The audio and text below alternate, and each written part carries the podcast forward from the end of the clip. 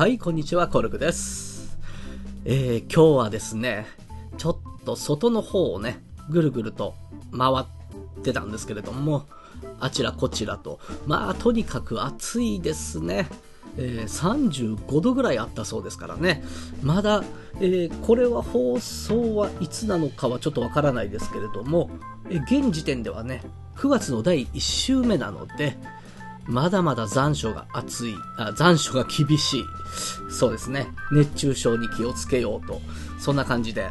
はい、日々を過ごしております。それで今日はですね、あの、ちょっとこういう話を聞きましてですね、ある方から、あの、可愛がってた後輩、えー職場の後輩らしいんですけれども、その職場の後輩がですね、まあ、一緒に仕事をしだして、もう4、5年経つんですかね。その、新入社員の頃からずっと面倒を見てきてと。そんな感じでやってきたらしいんですけれども、最近すごく、ちょっと生意気になってきたと。自分に対してね。こう、ここまで仕事の面倒を見てあげて、君を育てて、ね。それが今じゃもう生意気になってきた。正直すごく腹立つんですっていうような話を聞いたんですね。で、これね、私もそっくりな経験ありましてね。そうなんですね。あの、ある時からね、仕事に慣れてくると、その後輩たちもね、こう自分の意見を言い出したりするわけですよね。最初は一生懸命習うだけなので、はい、はいってね、返事、あ、元気よく、あの、返事して、仕事を学ぶという姿勢があるんですけれども、まあ、ある時からそうですね、自分の意見を言い出したりとかですね、さらにはちょっと、今まで隠してた性格の部分ね、ちょっと頑固だったりとか、そういうところが出てきたりとか、どんどん見えてきたりするんですよね、そういうところが。それで、ちょっとその方がもう、本当に、その後輩と一緒に仕事してるのが嫌だっていうような話をされてましてですね。で、こういう時なんかいい方法ないんですかねっていう風に聞かれたので、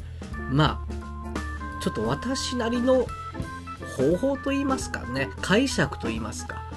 をお伝えしたんですけれども、ちょっとその話を今日しようと思いましてですね、その、子供っていうのはいずれこう、親からそ、巣立ちますよね。最初は、やはり親の力がないと生きていけなかったり、ね、いろいろお世話をかけたりしますよね。それで、ある程度、こう自分で生きていける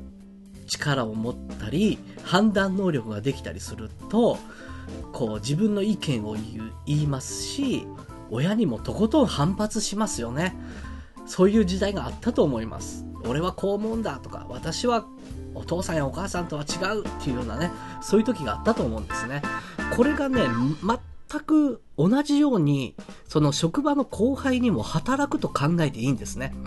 いつまでもですね、こう、自分が目にかけた後輩が、そのままの姿勢でいるっていう人っていうのはね、もうよっぽど優秀な人です、これ。ね。で、そこまで優秀さを望むべきじゃないと思うんですね。で、その、我々がこう、親から巣立ったように、後輩もいずれあなたから巣立ちます。で、そういう時には、多少言葉も生意気になったり、反論したりもしてきます。じゃあ、どうしたらいいんですかってなると、我々の親はどうしたのかっていうと、もうそこは見守るしかなかったんですね。もう、言うこと聞きませんもんね。我々の、あ、親の言うことなんて、その、思春期の子供は聞きませんし、ましてや、自立できるまでの年になると、もう、ほぼ親に反抗して生きてるようなもんと考えてもいいような気がするんですね。そこで、後輩もそうなんですね。いずれあなたから巣立つんですね。それでも先輩として立ててくれて、その、しっかりと先輩後輩をわきまえてっていうのはね、もう体育会系の人ならわかるんです。私もちょっと体育会系で幼い頃育ちましたので、この先輩後輩というところはね、ちょっと、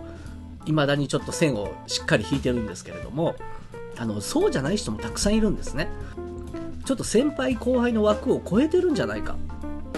っていうね、後輩に対しては、もうね、見守ってあげるっていう姿勢にあなたがなるしかないんですよね。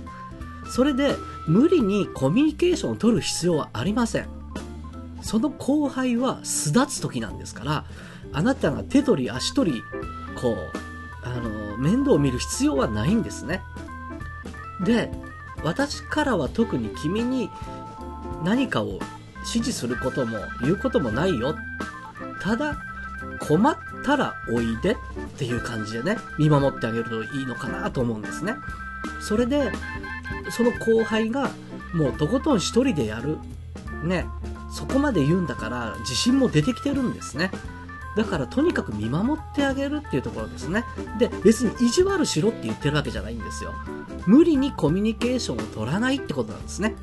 余計にあなたが腹が立つと思うので、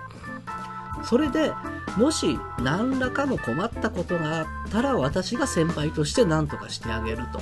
それまではそこまで大きなことを言うならとことん自分でやってごらんっていうね。見守るっていうね。こう、親が子供を見守る姿勢っていう感じですかね。そういう風に見てあげるとね、かなり変わるんですね。あの、捉え方が。で、無理に、こう、なんかしてあげようとか、自分の言うことを聞かせようとかっていう、する必要もないですし、あの、巣立ったなら巣立ったで、もうそれを見届けてあげるから、とかってね、そういうマインドでいるといいんですね。うん、で、いい感じに距離を取るというかですね、その、無理にコミュニケーションを取る必要はないということですね。無視しろなんて言ってるわけじゃないんです。無理に取る必要はないということですね。